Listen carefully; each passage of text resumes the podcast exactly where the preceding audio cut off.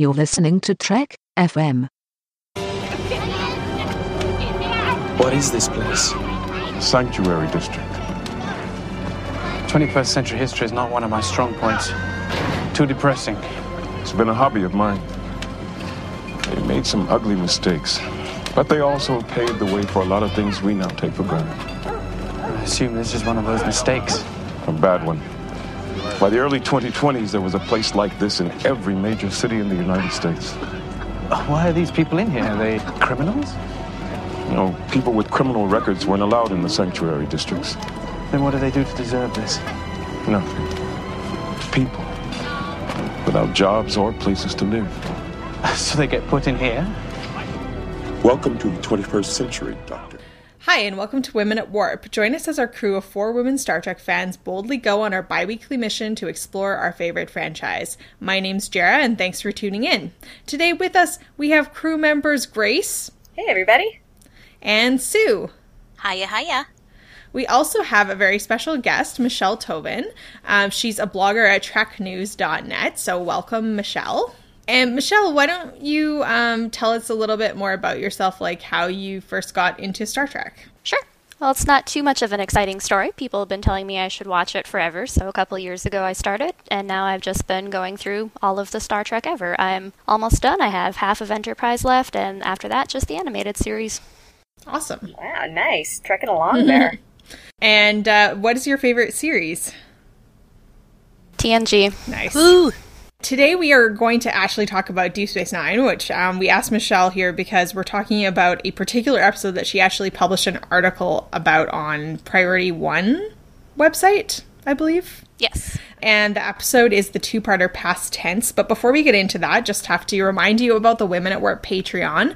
You can go to patreon.com slash women at warp and pledge a donation and that um, even a small amount gets you access to our exclusive bonus content like most recently we did a live watch through of star trek nemesis um, and it also helps support our work it helps us do things like host our own website and uh, make sure that we're um, promoting the podcast at conventions and that sort of thing so um, we really appreciate your support and uh, if you want to become a patron and you're not already that's p-a-t-r-e-o-n dot com slash women at warp so, Past Tense is a Deep Space Nine episode, or two episodes in season three. Okay, so we ha- we had a lot of listener comments from Facebook. Um, it seems to be an episode that has, you know, provokes a lot of thoughts and feelings in people. So, um, Sue, do you want to maybe read? It's definitely provocative. Yeah. Do you want to maybe read the uh, comment from Sam? Absolutely. Uh, Sam writes, This is hands down my favorite episode. My 13 year old son and I watch it and talk about the socio-political implications. That is a very smart 13 year old. That's my comment. Nice. Way to go. He's very astute in his observations. We've come to the conclusion that it just may not be that far off what could happen in our country as a result of this year's election, keeping it apolitical here by not specifically mentioning a candidate. Definitely some other people mentioned candidates. Yeah. Um, Uh, but I have to say, Sam, when I was rewatching this this week, I was thinking a very, very similar thing. Yeah, it's hard not to right now. And uh, there's some more discussion, but before we get into that, um, maybe we should start with a brief synopsis. Does anyone want to take a stab at it? I can, get, I can give it a shot. Um, basically, the gist of the episode is the main crew of Deep Space Nine is headed to San Francisco for a big event. And when being beamed down, Dax, Bashir, and Sisko all have an accident in the transporter, something completely new and unprecedented. I love a good transporter malfunction. I know, right? Almost as have good as a holodeck malfunction. Well, thankfully we don't have as many of those in Deep Space Nine. But essentially what happens is they are sent back in time to the mid 21st century, yeah? Yep. And they end up in San Francisco, which is where they were shooting for, but not when. And essentially they are mistaken for vagrants, and Dax is in, almost instantly taken in by a rich young gentleman who wants to help her. Meanwhile, Bashir and Sisko are both taken to what is essentially a ghetto and are left there because it's assumed that they are either homeless, mentally ill, or just in need of government assistance. And we discover that in this point of time, that was the norm. All those people were sent and put in this locked area.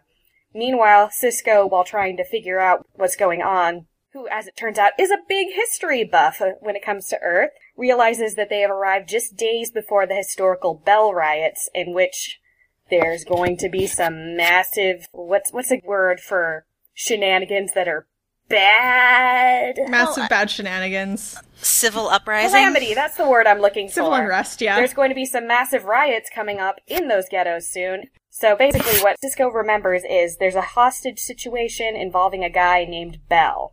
Bell is the guy who keeps the hostage situation from escalating while riots go on outside of the building where the hostages are taken. Unfortunately, while they are fighting their way around, a guy gets killed. A guy whose it turns out his name is Bell. So Sisko realizes in order to keep history happening, someone's got to take over the role of Bell, who ended up dying at the end of the Bell riots. Yeah, that's basically part one. So Ira Steven Behr adapted uh, a story idea from Robert Hewitt Wolfe, um, and it, it originally started as a story about homelessness and how we disregard the homeless. But uh, Ira Steven Behr came up with this idea, and his inspiration for the ghetto, which is called the Sanctuary Districts. He says in the uh, season three DVD special features. I was down in Santa Monica one day and there were all these homeless people there and it was a beautiful day, the ocean, sky, sun, and homeless people everywhere and all these tourists and people up and about and they were just walking past these homeless people as if they were part of the scenery. It was like some artist had done some interesting rendition of juxtaposition between nature and urban decay right there in front of me and the fact that nobody seemed to care at all. And I said, there has to be something about that. Where does that go? How far do you take that? And that evolved into the idea for concentration camps essentially for the homeless. And what's interesting is I'm, I can't honestly remember for the life of me the source on this, but supposedly a little while after the episode aired, uh, there was a proposal in Los Angeles, I think, to make a designated homeless area for them to just send homeless people to. So sometimes art imitating life and life imitating art is not the best thing. Yeah, that's on uh, Memory Alpha, and one of our commenters on Facebook pointed that out as well. Um, yeah, there was an interview with um, Alexander Siddig about how sort of surreal it was to be filming this episode while that exact thing was basically being proposed not far away. Another comment we got was someone bringing up the fact that Dax, a white woman, is instantly picked up by a philanthropic feeling man, whereas Bashir, an Indian guy, and Sisko, a black man, are both instantly sent away to, uh, to the crimey zone. And there's no way that was a coincidence. That's generally pretty agreed upon by people who've seen the episode that the white woman is taken care of and the not white people are sent away to an imprisoned zone. I believe that um, Bashir is supposed to Oh. be Arabic and the Yeah. but or of Arabic descent, obviously like British Arabic when we meet his parents. I think what was really striking to me, especially about part one of this episode, is that they're in 2024. They're eight years from right now. And that's what's really, it makes it more real, I think. It makes it more scary. Yeah, because I mean, I would say the the least believable part of this in terms of how the episode is aged um, is just the computers. That they seem like really clunky and like worse than we have today, but um, everything else about it is something that you could totally see happening. It seems really plausible. Yeah. And Ira Steven Behr actually deliberately did that in terms of having uh, Bashir and Sisko be under suspicion, whereas Dax gets rescued. He says the simple fact is that a beautiful white woman is always going to get much better treatment than two brown skinned men. Even if she has tattoos on her face. And it's horrible proof of the fact that an extraterrestrial life form has a better chance of being helped out when they're poor in San Francisco than a pair of not white people. Yeah. So, uh, Michelle, what did you think about part one? Have any sort of key p- moments or scenes that you really li- appreciated? Uh, the race thing was a big one for me because I rewatched these after a lot of like the riots in Ferguson and Baltimore a year ago, so that stood out to me a lot was people of color getting picked on out in public by the authorities, so like the security guards, definitely. And yeah, also the prescience, I guess, of them knowing how important like social media and the internet and technology would be in playing a role in this sort of thing and letting those people tell their stories. That's really mar- part two, though. I really appreciated, I guess, through both parts, but it starts in part one uh, with the sort of middle class people, like the guards and the social worker who works in the district office, and just the their various ways of navigating the system that they're in, and like they realize it's not great, but they f- kind of feel like they're powerless to change it. And Yeah. I love getting to see Sisko and Bashir together in this episode. Like Bashir is at this point just kind of coming into his own as a character, and I think the scene that really gives me the most feels is the one where um, he he and Sisko are walking through the sanctuary district, and Sisko is um, explaining that basically people have given up that um, the social problems that they face, which I would say like the social problems we face, seem too enormous to deal with. And then Bashir is like really indignant. He says like causing people to suffer because you hate them is terrible, but causing people to suffer because you have forgotten how to care, that's really hard to understand. And uh, Sisko delivers the message that they'll remember. It'll take some time and it won't be easy, but eventually people in the century will remember how to care. And um, obviously, that's you know a pretty classic Star Trek exchange right there. But it's I find it really meaningful, given that as we'll talk about, like the issues we're seeing are issues we are actually facing in our society today. But going back to those other characters, I like how in this episode, none of them are vilified or portrayed as like completely evil or anything. They're just people, like Jarrah said, trying to navigate the system. They just don't know what's going on. They've become complacent and they're just kind of doing their jobs. We get some great interactions between Bashir and Sisko and them. Like when they first are found, the guards are like, uh, do we turn them in or do we just turn in early for the day? And one's like, I want to get home. And the other one's like, yeah, but we gotta do our job. And then when they're talking to the social worker, there's the whole thing of her being like, oh, I know I shouldn't use these rude phrases, but it's a habit. Mm-hmm. It's very much showing that a bunch of these people are just, they're just doing their job. They aren't out to get anyone. They aren't actively evil. They're just a part of a system that isn't working. Yeah. Yeah, the the rude phrases, quote unquote, really stuck out to me. Stood Yeah. out to me, I guess.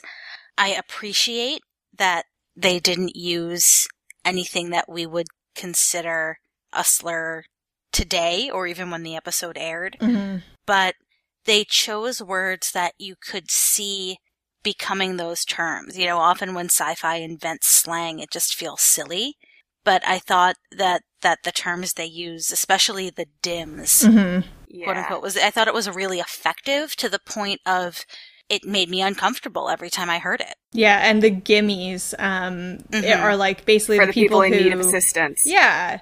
Yeah. yeah. they're like people who they're not breaking the law, they're not mentally ill, but yet they're still vilified for being poor. And uh, I mean, like, so all of these groups are. I think this is actually like a super cool episode to discuss the concept of intersectionality because there Oh, definitely. are there's issues with class, there's issues with race, there's issues with uh, mental health, and like in terms of what kind you know how much you conform to what's expected of you in this system And how much if you are only given a certain level to which you can conform, you're gonna be stuck kind of conforming to it. Mm-hmm. And I think this is one of the first times I ever remember the doctor and not the counselor making comments about treating people's mental health. Yeah um michelle what did you think about this episode and i mean both parts we can we'll synopsize part two in a bit but um in terms of the the treatment and depiction of the quote unquote dims It's a little too much like what we see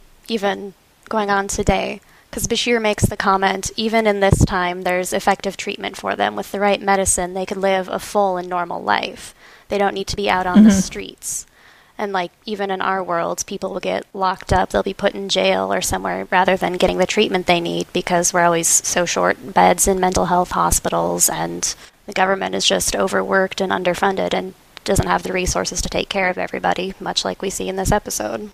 Yeah, absolutely. Um, I think it was really important that that be an aspect of this because you're right. Certainly, I used to work for an elected official, and a large chunk of the casework was people coming in with mental health issues um, who just like had exhausted all their options. And, you know, the district office that we see the massive lines and making you fill out 20 pages of ridiculous forms and that you would have got better treatment if you were like a gimme versus a dim that is not an inaccurate representation of like a social services office today even in canada. And um, people with mental health issues are like sometimes they can be less able to advocate for themselves or they can be um, you know have harder times like waiting in a crowded room with a whole bunch of people for hours or determining a form. And so, like, there's all these additional barriers that make it harder for those people in an already hard situation. Yeah, few, um, when I was in college, I worked as an intern at a welfare assistance center. So I can tell you the scene when they're talking to the social worker, and there's a point of her, again, saying, I know I shouldn't be using these words, but it's easier to categorize that way, essentially. That is not uncommon. It's uncomfortable to be there, and it definitely is uncomfortable for the people who are there looking for assistance.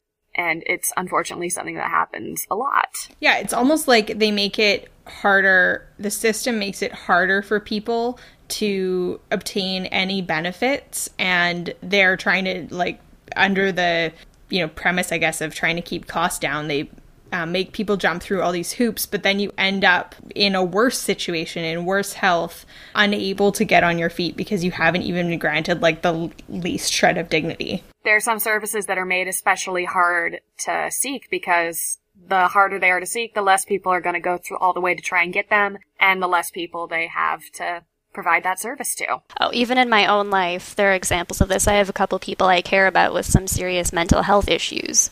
And one of them, to get treatment, he had to say that he was suicidal to even be admitted anywhere. He couldn't just get the minimum amount because they didn't have any openings there. So, you know, like the hoops you have to jump through, the extra lengths you have to go to to get treatment are just ridiculous. Yeah, one of my loved ones um, has some mobility impairment, and just in order to get to pretty much be counted as someone who has a disability, they were told go in to get um, marked as disabled, but go in on your worst day possible. Go in when everything physically looks wrong with you. And this was an official counselor giving them this advice. Mm-hmm. That, saying that that was the best way to get the help they needed. Yeah, absolutely. There are so many systems and services that exist but are not publicized and in order to even receive them for people who need them, you really have to be an advocate for yourself. And there are so many people who can't do that because the systems are so complicated, because there might be other issues at play. And it, it's as true in, in this example of Star Trek as it is in the real world. Like, I, I know people who are, are working adults with, uh, juris doctors who are on food stamps because of the the current employment situation. Mm-hmm. And it's just it's mind-blowing in a lot of ways. Yeah, absolutely. So the other uh, sort of group that we see in part one is Dax's rich friends, um, including the I find quite bland Chris Brynner, although he looks exceptionally bland, slightly Bowie-ish which is the only thing he has going for him. But um, his ca- like casting is maybe my only issue with this episode. Um, but uh, what did you think of what happens when uh, in the first part Dax goes to like the fancy party and then finds out that her friends might be in the sanctuary district? Oh man, that scene's the worst.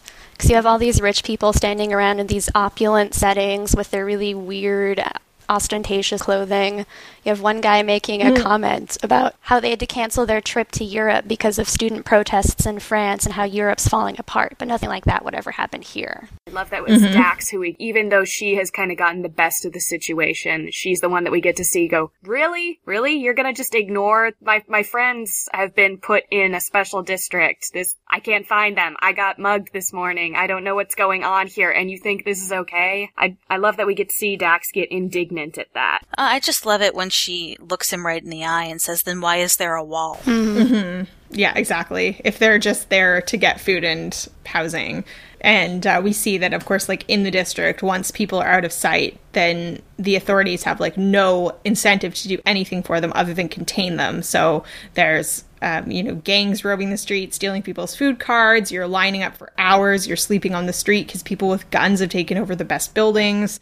There's um, no health care. There's limited access yeah. to food. But supposedly, if you have a criminal record, you're not allowed in the sanctuary supposedly. district. But the situation that you're in once you're there still is creating crime and violence. If you weren't a criminal going in, you probably will be at some point while you're there. So I'll just give a quick rundown on part two, um, and we can keep discussing some of these themes. So um, part one ends when Sisko has decided to take over the role of Gabriel Bell. He and Bashir and this guy named Webb, who's just sort of like a straightforward, kind of working class guy. Used to be a, a chemical plant manager, and his whole family is living in the sanctuary district.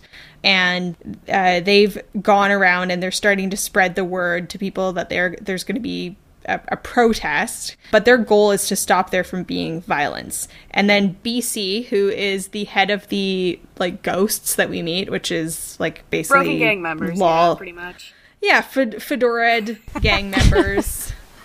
Um, Say no more. I love Say the no part where. Sisko tells him, "I don't like your hat." um, and uh, so him and Bell are sort of in this uneasy role in control of the center and in control of the hostages and and Bell slash Sisko and Bashir are there to try to prevent him from killing any of the hostages and to try to instead adopt Webb strategy which is to get out everyone's stories to the public but they keep being blocked from the interwebs Wait, wait, wait. The poor people's access to communication is somehow is an issue here? That's completely new and different, I gotta say. Yeah. And uh, they're negotiating with a detective who seems a little bit sympathetic. Um, but uh, the governor wants to order in troops anyway. Uh, luckily, meanwhile, Dax is able to get her friend to basically risk his career to get them all internet access. And uh, the people start telling their stories, and the stories are aired to the world. The National Guard orders a strike, and Sisko jumps in front of the guard and mean jerky guard and saves his life. Uh, Webb gets killed, and the guard lets Bashir and uh, Sisko sort of sneak away and pretend that they were killed because he's grateful for what they did. And he says, you know, he'll tell the truth about what happened here. Luckily, by this point, Kira and O'Brien, who are in a weird little subplot where they like beam down in different periods of history and try and see if their crew members are there. It's kind of a light interlude that we kind of need to get through the episode. Yeah, it's adorable. They found them, and so then they all go back to the Defiant, and everything's great. And except for that, like in the history books now, Gabriel Bell looks like Sisko. so, um, uh, just another point about this, the background.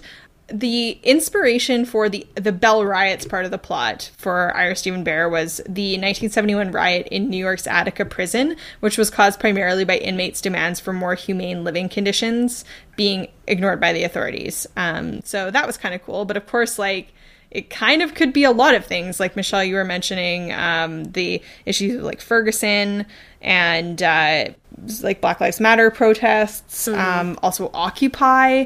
Um, we've seen a lot of these protests and issues over the last few years, but I, you know, in that way, it was kind of like prophetic. I think race plays into this a little more too because the person they choose to represent them in the episode is Webb.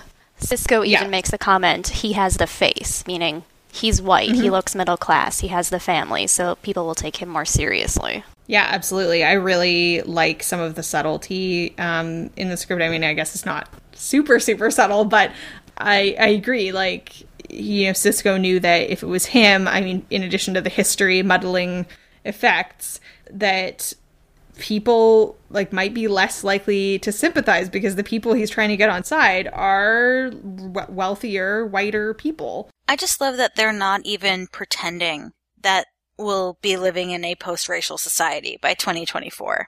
No. You know, and it's it's a good thing that they're not pretending that because there is still so far to go.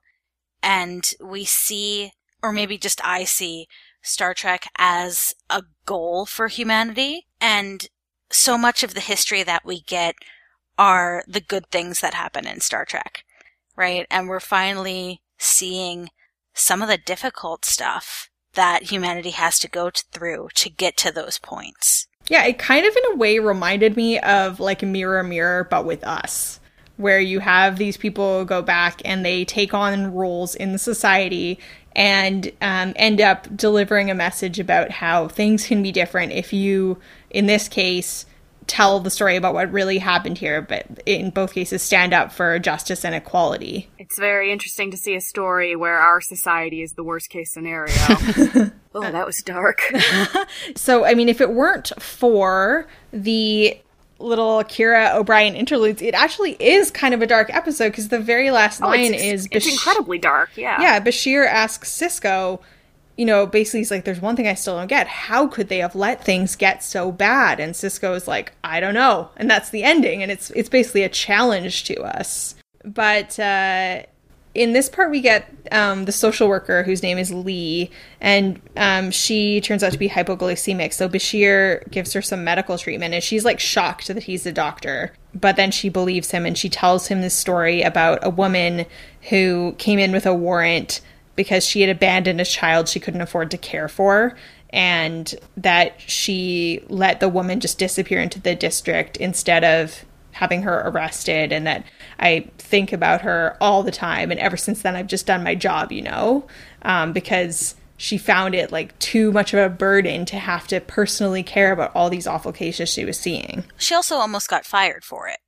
Yeah. Yeah. I'm trying to remember what the legal term is, but there's uh, there's a specific term in the legal world and the world of people working in this kind of health and assistance, um, where you need to have sort of an apath- a, le- a layer of apathy between you and whoever you're working with, or else just the emotional level of the work you're doing will crush you and will just wreck you.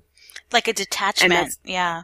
Yes, exactly. And that's kind of what she's talking about here. That seems to be what's happening with society as a whole in this episode, too. People just don't know what's happening, and if they do, they just either don't care or can't let themselves care because it seems too much to handle. So uh, maybe we should throw in a few more Facebook comments now that we've summarized things. Sue, do you want to read the comments from Chris and Chris?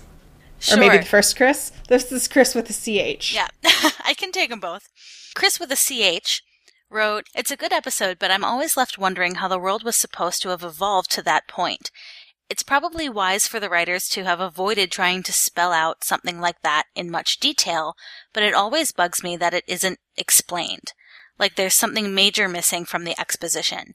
Maybe 30 years in the future seemed far away enough to not care when this was written in the mid 90s, but now it's only 8 years away, and that feels soon enough that I'd expect to have an inkling of how it might begin to happen. Holy crap, 2024 fits within a two term Trump presidency. Now it all makes sense. That is Chris's comment. I'm reading all the political stuff, y'all. Okay. Yeah, you can't not be political with this episode. And then um, No. Chris with the K responds, I think this feeling totally depends on how secure you are in society and how close you've been to urban areas with major problems with homelessness. To my partner and I, when we watched it a couple weeks ago, it felt starkly realistic and modern. To be a poor person in America really does feel like your leaders want you to die. And to me, something like a sanctuary district doesn't seem far off with our current political climate. Yep. So, some political thoughts. Well, there's some parallels too in all the refugees in Europe getting locked up into camps and not being let out too. So it's not that far off. Yeah. Well, I mean, I'm in New York City, where there is definitely a homelessness problem. I, I believe, I don't know the statistics for sure, but I don't think it is the worst in the country. But when it is really cold in the winter, the, the police try and essentially, I hate to use this term, but round up the people who are on the streets to take them to shelters somewhere for the night when it gets so cold.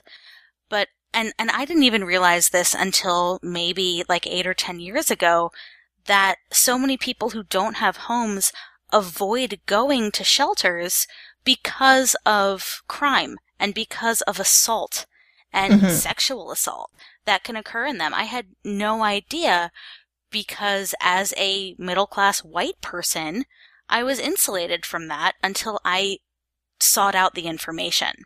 And it is, it mirrors the same sort of violence and crime and, and stuff that we see in the episode in the Sanctuary District. Yeah, and even in um, you know cities like Vancouver, there are efforts through planning and through policing. This has changed somewhat over the past little while, but to push homeless people into certain parts of the city that are like away from tourists. And you see this a lot around like major sporting events around the world, like uh, FIFA and the Olympics, that they'll provide more services in areas that they think that tourists aren't going to go so that they like create these things through basically like a carrot and stick approach and then they'll um, enforce various laws against like sleeping on the streets or loitering or other things in uh, other parts of the city that they don't want homeless people to be like bothering tourists or business class or upper class people that are they don't want to have to be bothered by this.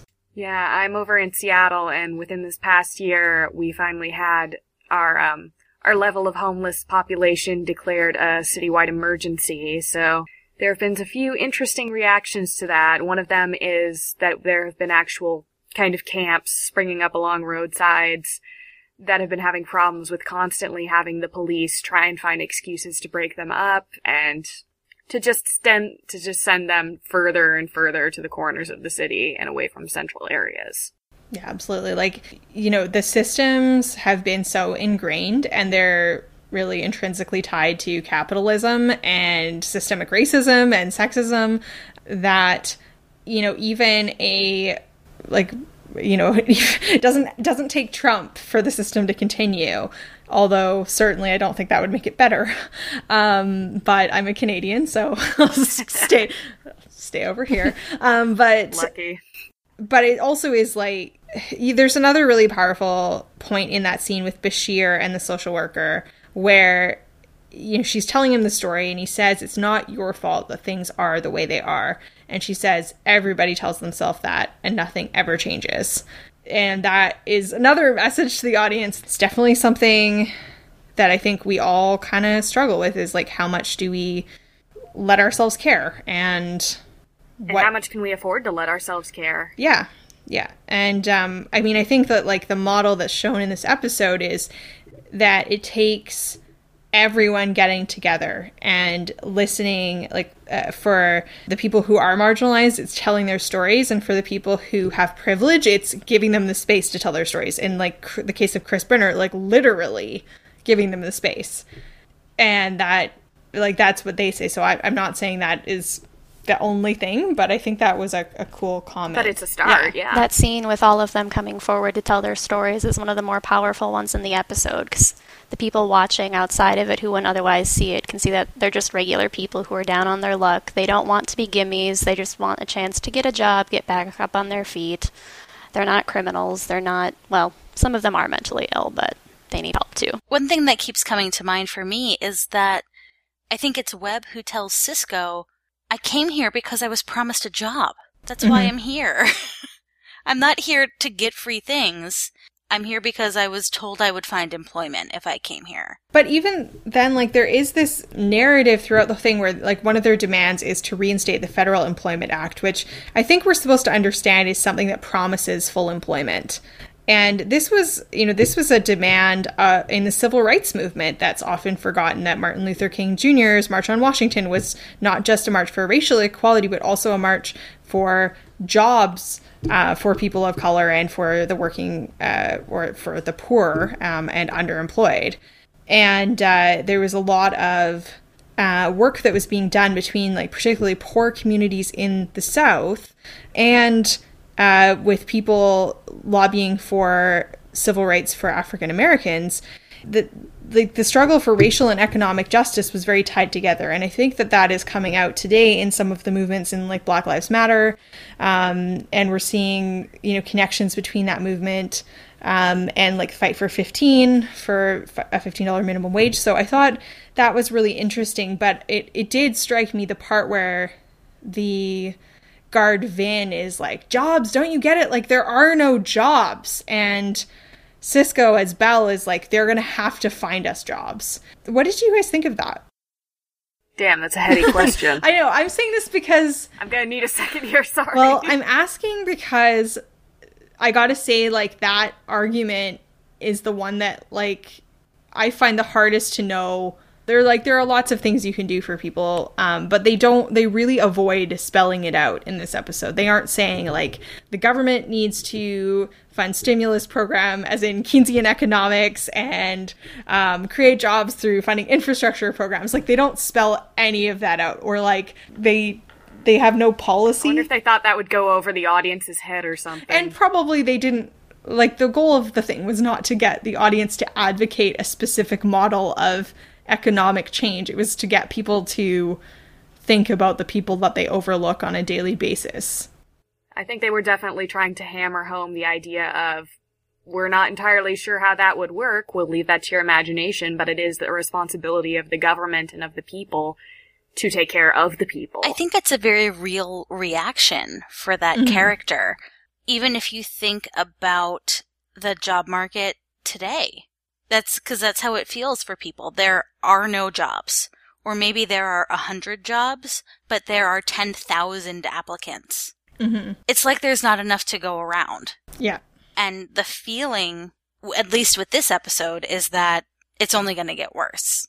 Yeah, well, and like, you know, Marxist theory would say that it's an example of the ruling class basically dividing working classes against themselves, that you make these people who are basically policing the poor feel like they're in such a precarious situation that they cannot afford to lose anything. And therefore, they don't see how both they and the people underneath them are oppressed. Well, I think it was a little bit blink and you'll miss it. But didn't that character, the Webb also say that he lost his job because he was replaced by a machine? Yeah. Uh, yeah, I think you're right. Yeah. Yeah. So, I mean, that's not a focus of this episode, but that maybe not right now, but like during the Industrial Revolution was a very real and very big fear it actually is a big i mean i th- i don't know that people actively fear it right now but there um right, there has I mean. been there's been projections that came out that said that like our uh, the staffing of offices will be drastically decreased over the next 20 years due to technological advances and that's a huge issue like a lot of jobs here in North America have been sent overseas um, due to uh, trade, like free trade agreements and uh, cheaper labor conditions and other issues. Um, issues due to globalization. But even these industries that we count on today, autonomous vehicles is actually another one that is coming really quickly and that uh, a lot of you know entrepreneurs are putting a lot of money into and that stands to put like car insurance brokers, delivery drivers, um, all kinds of things. And you look at like the gig economy and all these. So like people are being replaced by apps, by other types of technological advances in massive numbers, or at least like their labor conditions are totally changing. So it's no longer like you have a secure full time job that comes with an okay wage and a pension at the end of it. Uh, okay. I'm really depressed. Sorry. Yeah, this is not one of our more upbeat episodes, but we kind of had to do Aww, it. I love this episode. I like. I find it. It's dark, but it's super important. It, and, oh, it is. Um, it's just talking about definitely. it is hard. I wish I could put some cat gifs like in the audio, but that's not possible. Well, um, I I did want to share. Okay, so just on a lighter note, um, we had a comment from Annika who was on the episode with us a couple weeks ago saying uh, the costuming is excellent, and then Chris with a K responded, "The costumes are amazing, but Jadzia's hair looks like George Washington in a shampoo commercial." Which I now and then I couldn't unsee it. I was like, her hair, what is wrong with it? And why does it stay the same over like a week? And it's got this one weird swoop in it that doesn't like make feather. any sense. yeah, I love just the clump of feathers. yeah, I kept there. getting distracted by it. And I love how it, that is pretty true to form that the less money you have, the more ridiculous looking people with money look. I love that she like crawls through the sewers in her little suit. And then comes yeah. out totally clean. But But I love that like capelet thing she's wearing with the suit that buttons up by the neck and yeah. it's open. It's so cute. okay, so then she comes and basically rescues them or like you know gives her information or lets Bashir and Sisko know where she is. Girl comes out of the rich neighborhood to help the poor people. Noblesse oblige. Yeah, so she gets captured by two quote unquote dims, although it doesn't look like it looks like she went with them willingly because she probably could have kicked both their asses. Um, and uh, her kingdom for a bat'leth. yeah, and like like so, I'm sure she knew she, where she was going, but they say like she was captured. Um, and then BC is like, "We got a present. I think I'm in love." And I admit I, that could have gone worse than it did. Yeah. Although I do, I do genuinely love at the beginning of the first episode, we get the Dax, well, sort of at the beginning, when Dax first wakes up in the new century and is found by this guy. She is just on it, like, ma'am, are you okay? Oh, oh, I, I don't know. Oh, oh, I must have gotten mugged. My friends are gone. Oh, my money, my wallet. Oh no, will you help me? She is just on it, ad lib wise. She is able to just play it so cool. And I love that, because if anyone could do that, it would be Jadzia is super adaptable. Yeah, she's like, oh, Yeah. you mean my tattoos? Oh, they didn't take my brooch. Just her constant thing of, oh, how did you know? Yeah. She's playing this guy so well, and I love Yeah. it. And then at the end, she's basically like, you have to do this because it's the right thing to do. And he's like, you know, it's like a huge risk for me. And she's like, yeah, it's great. Um, but we don't really see a lot of poor women in this episode, at least not speaking. We don't know. Any thoughts on that? Or like what that means? Well, there's the fact that um, a big chunk of the uh, women's homeless population, at least in the U.S., uh, get ignored help-wise, for one thing. For another, there's a lot darker implications for women who are homeless. Uh, sexual assault is considered an inevitability if you are homeless. And um, they they might not have gone that far, dark content wise, but that is something that does come up a lot when you're talking about homeless women. And there's a whole nother sack of problems when you are talking about women who are forced into that situation. Yeah, into survival sex work who didn't choose that. Yeah. Um, Yes. I, I brought this conversation down even further. uh, there there is also trouble counting popu- the population of homeless women um, because a lot of women make you know arrangements to couch surf. So like if you're couch surfing constantly you're not counted as homeless because you're not in a shelter or sleeping on the streets because you're trying to avoid some of those situations we talked about sooner. But um, you don't actually have a home.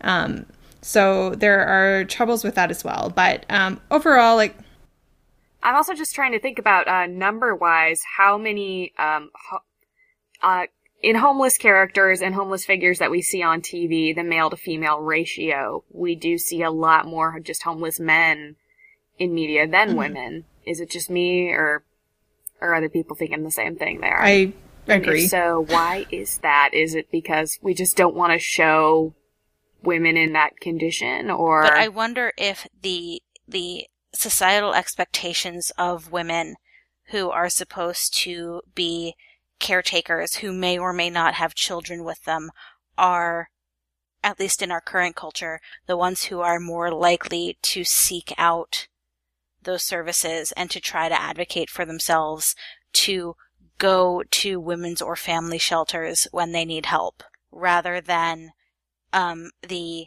ideal I guess, of a, a man in, in our society of being independent and self sufficient. Damn, we got to get a sociologist on this show one of these days.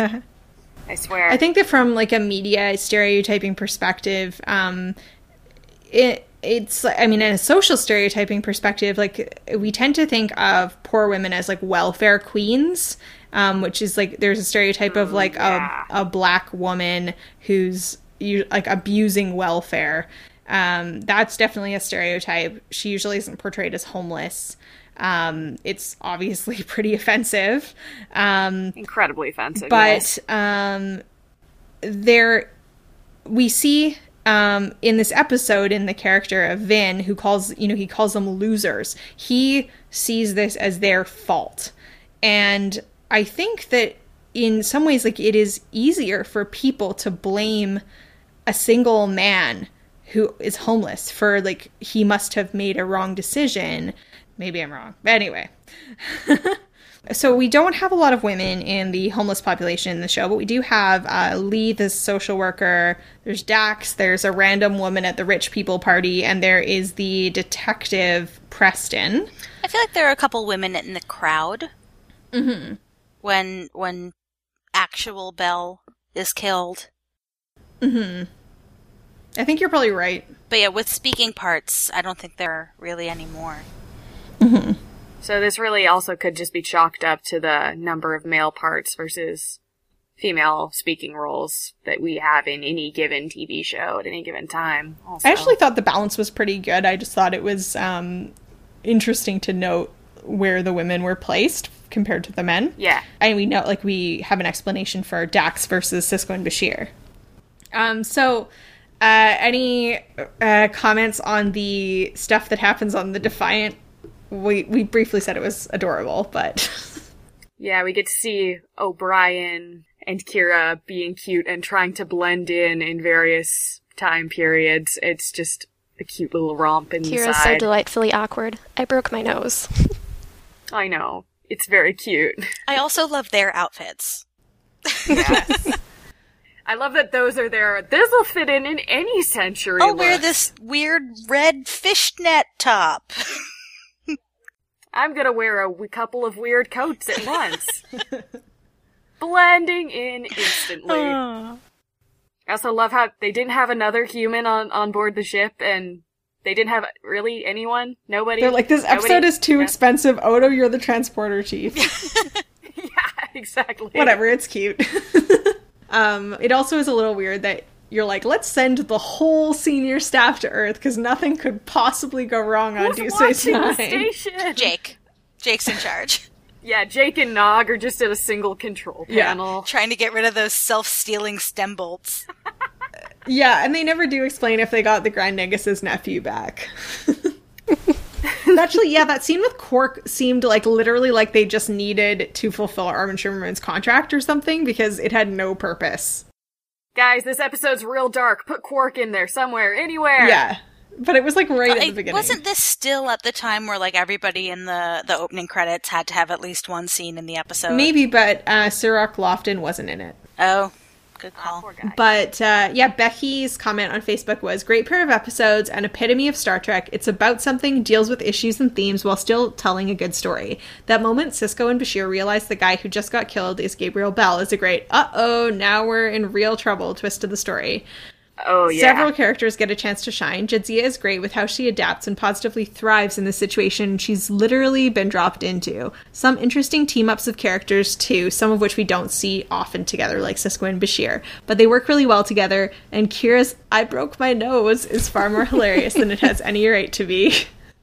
She just is so adorable and pitiful when she and says it's like it looks like they're in what the ni- they say they're in the 1920s then or something. So like these people come out of like a speakeasy and she's just like i broke my nose. And we're like that is not the most conspicuous thing about you right now. And I just love it when they meet up with the hippies and the hippies are just like, oh, check these guys out. and then they see them transport and they're like whoa. And you're like thank goodness. Oh goodness my gosh, can we backtrack for like half Yeah. a second? Because I just thought of something? yeah Why didn't we get a scene of Jake like looking through a history textbook seeing Sisko there and just being like, Dad! that would have been great yeah like because uh Sisko's all like oh i'm gonna be in trouble with starfleet but that would have actually been great if he was like you got some explaining to do to your son, dude. your son's gonna be traumatized in history class. Are there any other parts that you feel like we haven't fully covered?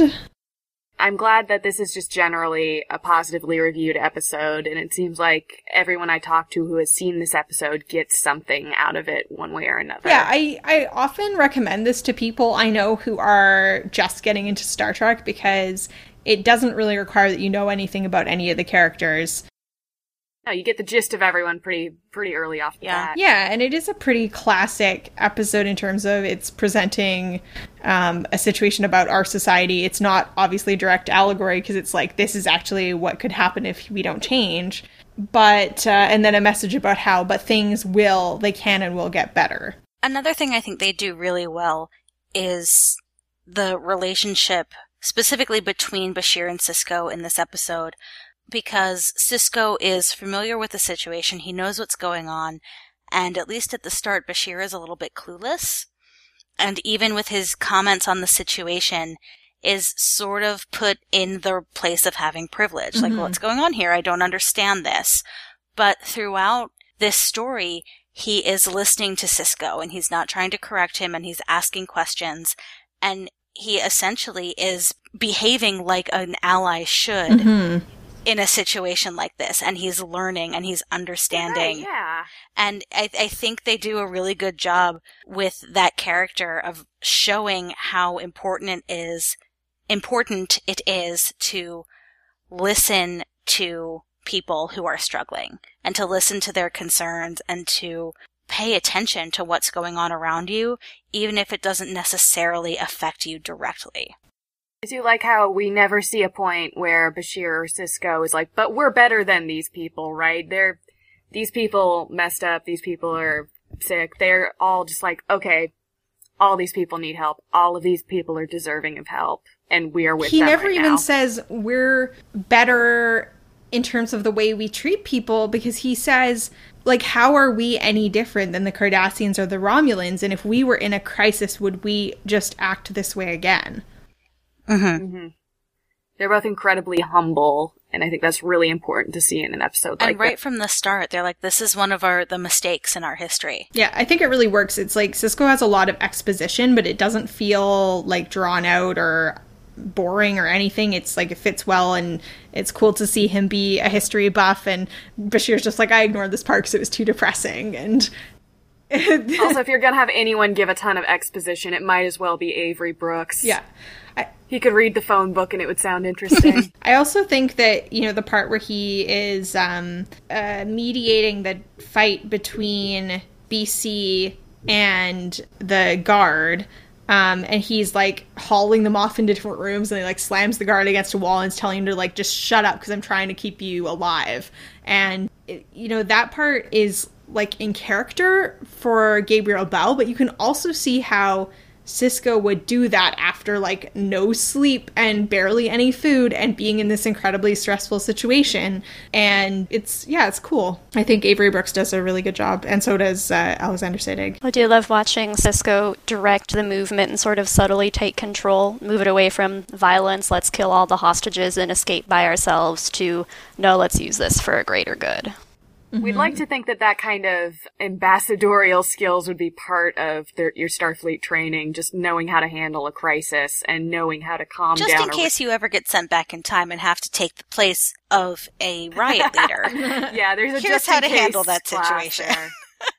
there. but I mean, like crisis control and management for if you're in the command. Yeah, absolutely. I also really like how like everyone in this episode is complicated, including BC, Oh, who is the guy who stabs Gabriel Bell to death, and yet he's you know he's not held up as like the guy who shows you the wrong way to do things uh, in terms of like that's not the only way that he's used. No, we're we're showing that he's a guy who's just trying to get his, not in the best way, but he's trying to get his. Yeah, he's like, you know, he's a bully. Uh, he's violent. He's trying to survive by using might instead of, you know, through ethics and rational debate. Because when you're starving, Yeah, his last little scene at the end where he puts the fedora on Webb's son kind of humanizes him and makes him a little less terrible. yeah. Yeah, and even the part like where he says what his real name is, and I think that's really important. And actually, like Gene Roddenberry, you know, he was not around when this came out, but um, he had said uh, previously in interviews that it was important to always understand where someone was coming from, even if they were violent, even if they were a terrorist, that you had to understand what they were fighting for, uh, the reasons for fighting. And without that, you couldn't achieve peace and you couldn't enable people to to find nonviolent solutions. Um, if you dehumanize people, even who commit atrocious acts, it becomes difficult to resolve the situation with anything but more violence. yeah, BC says if you treat people like animals, you're going to get bit. Yeah. Yeah.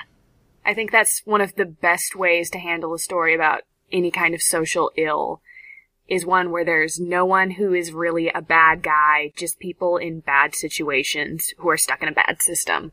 And I think this episode really does adhere to that sort of classic Star Trek philosophy and type of storytelling of as humans, we have a lot to learn from and a long, and as such, a long way to go still. So, shall we go to final thoughts?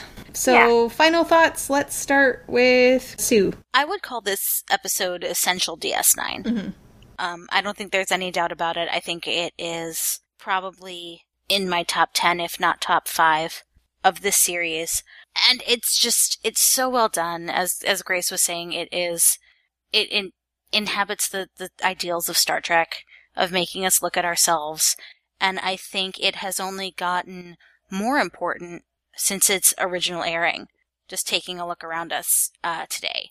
I think it's an excellent episode. It's not a feel good episode but it is an absolutely excellent episode. Um, yeah, for sure. Michelle? Past Tense is definitely one of my favorites too, if not just of Deep Space Nine of Star Trek. Basically, I mean, there's so much to unpack in this episode. There's a lot that we didn't touch on even now, but there's a lot with race, class, just so much you can talk about, including mental health, and it's even more relevant today than it used to be. Like, somehow this episode knew the importance of social media and the internet and people getting their messages out and showing the rest of the world what's really happening. So I think that's a really good message, too. Yeah, absolutely. Grace? I think, again, this episode holds up incredibly well as a moral tale without just beating you over the head with it. It slides you into the issues so perfectly. It is such a great showcase piece for some of the Star Trek actors, and it feels like a very important episode. It just feels like one of those episodes where if I could get someone to watch through my picks of Star Trek episodes, this is always going to be on the list. It just feels important with its call to action and with its incredibly well done storytelling and I definitely give it five weird future hairdos out of five weird future hairdos. Oh, right. We forgot to do our ratings. Um, well, Grace just did our rating. Five George Washington hairdos out of five George Washington hairdos. Amazing. I will give this episode a rating of five fake broken noses out of five fake broken noses. That doesn't adequately express how I feel about this episode. Um, it was like the least depressing thing about this episode I could think of. how about five flowers from a hippie on a street? yeah. That was going to be mine. It can be both of yours. Well, I'm going to set my phasers and set my phasers to personal introspection. Yeah, exactly. it, it, this always makes me think about taking a more active role in making like the Star Trekified society that we want. how do we get closer to that? You t- rethink how you think about the people you see on the and street. And if you'd like to support, especially women's shelters, what they need more than anything else are uh, feminine hygiene products. Word. Yeah. And if you want to just support all the homeless FYI. people, socks and dental hygiene products are always yeah. needed. There are a lot of um, ways that we can help people, and uh, those are both great points. Um, same as if you're giving food to the food bank, um, things like proteins like canned fish and beans are generally lacking. People just get a lot of mac and cheese, and people also need better nutrition. So, yeah. This might be too specific, but in general, uh, homeless women prefer pads to tampons because they're more easy to change in not a bathroom. Mm. Mm-hmm. Good call. And, you know, I would say, like, I'm not going to say do or don't vote for any specific candidate, but I think people need to get out and vote and they need to make an effort to ask their candidates um, what their positions are on these types of issues um, to make responsible and informed decisions. Here, here. Amen. no walls. Tamara Zulu for president. Um, yeah. uh, anyway, so. it was uh, great talking about past tense with you all today, but this is just one of the many topics being discussed on the Trek FM network recently. So here's a quick look at some of the other things you may have missed elsewhere on Trek FM. Previously on Trek.fm, Standard Orbit. And I'm saying this in a really good and loving way. Sometimes some things can't be unseen, but there is nothing cooler than Disco Bones. I mean, I know it's we're supposed to be in the 23rd century somewhere, but that was squarely 1970 something. Oh yeah, sure. it was perfect. To the journey. I think the only thing that we need to propagate in this new Star Trek show, and I feel like what Voyager propagated as well, is work together, become a family, love each other like family, and you'll be able to overcome any kind of obstacle. And that is exactly what Voyager did. Commentary Trek Stars. Every single one of these movies has been good. So the idea that the first time that he's going to make a bad movie, like the one where he's going to drop the ball, is a Star Trek movie written by Simon Pegg, that does not compute. And that's what else is happening on Trek.fm. We also want to let you know about the Trek FM Patreon. Trek FM is a listener supported network. You can help us keep the Star Trek discussion coming by pledging a donation at patreon.com slash trekfm. That's P-A-T-R-E-O-N dot com slash trekfm. Every little bit helps keep Women at Warp and the other Trek FM podcasts up and running. So once you're done the show, again, please consider hopping over to patreon.com slash trekfm. So thank you so much for joining us today, Michelle. Where can people find you elsewhere on the internet? Well, I'm a contributor over at treknews.net. You can find some of my writing there, or you can find me on Twitter. My handle is mtoven. Awesome. And how about you, Sue? You can find me over on Twitter at Spaltor. That's S P A L T O R. Or uh, more podcasts from me over at anomalypodcast.com. And Grace? You can find me on Twitter at BonecrusherJank. You can read my writing on the Mythcreants blog. And on my freshly minted Star Trek based Tumblr page, you can find me going on and on and on and on and on about more Star Trek at GraceHeartTum- HeartStarTrek.tumblr. Awesome. And you can find me on Tumblr as well at trekkiefeminist.tumblr.com or on Twitter at Jarrah Penguin. If you'd like to reach our entire crew, you can email us at crew at womenatwarp.com. We're also on Twitter at womenatwarp and on Facebook at Women at Warp. And you can leave us an iTunes review if you're feeling so inclined. Um, it's helpful for more people to get eyes on our podcast and to let us know what you think. So, um, thanks again for listening and have a great rest of your day or night.